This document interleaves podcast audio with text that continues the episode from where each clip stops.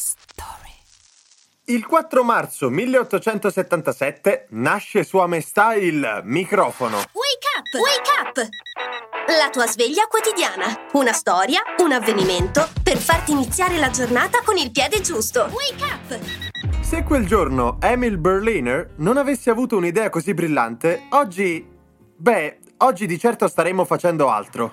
Berliner era un inventore tedesco naturalizzato statunitense e non si limitò ad inventare il microfono, ma ideò anche il grammofono e il disco fonografico, antenato di tutti i supporti musicali odierni.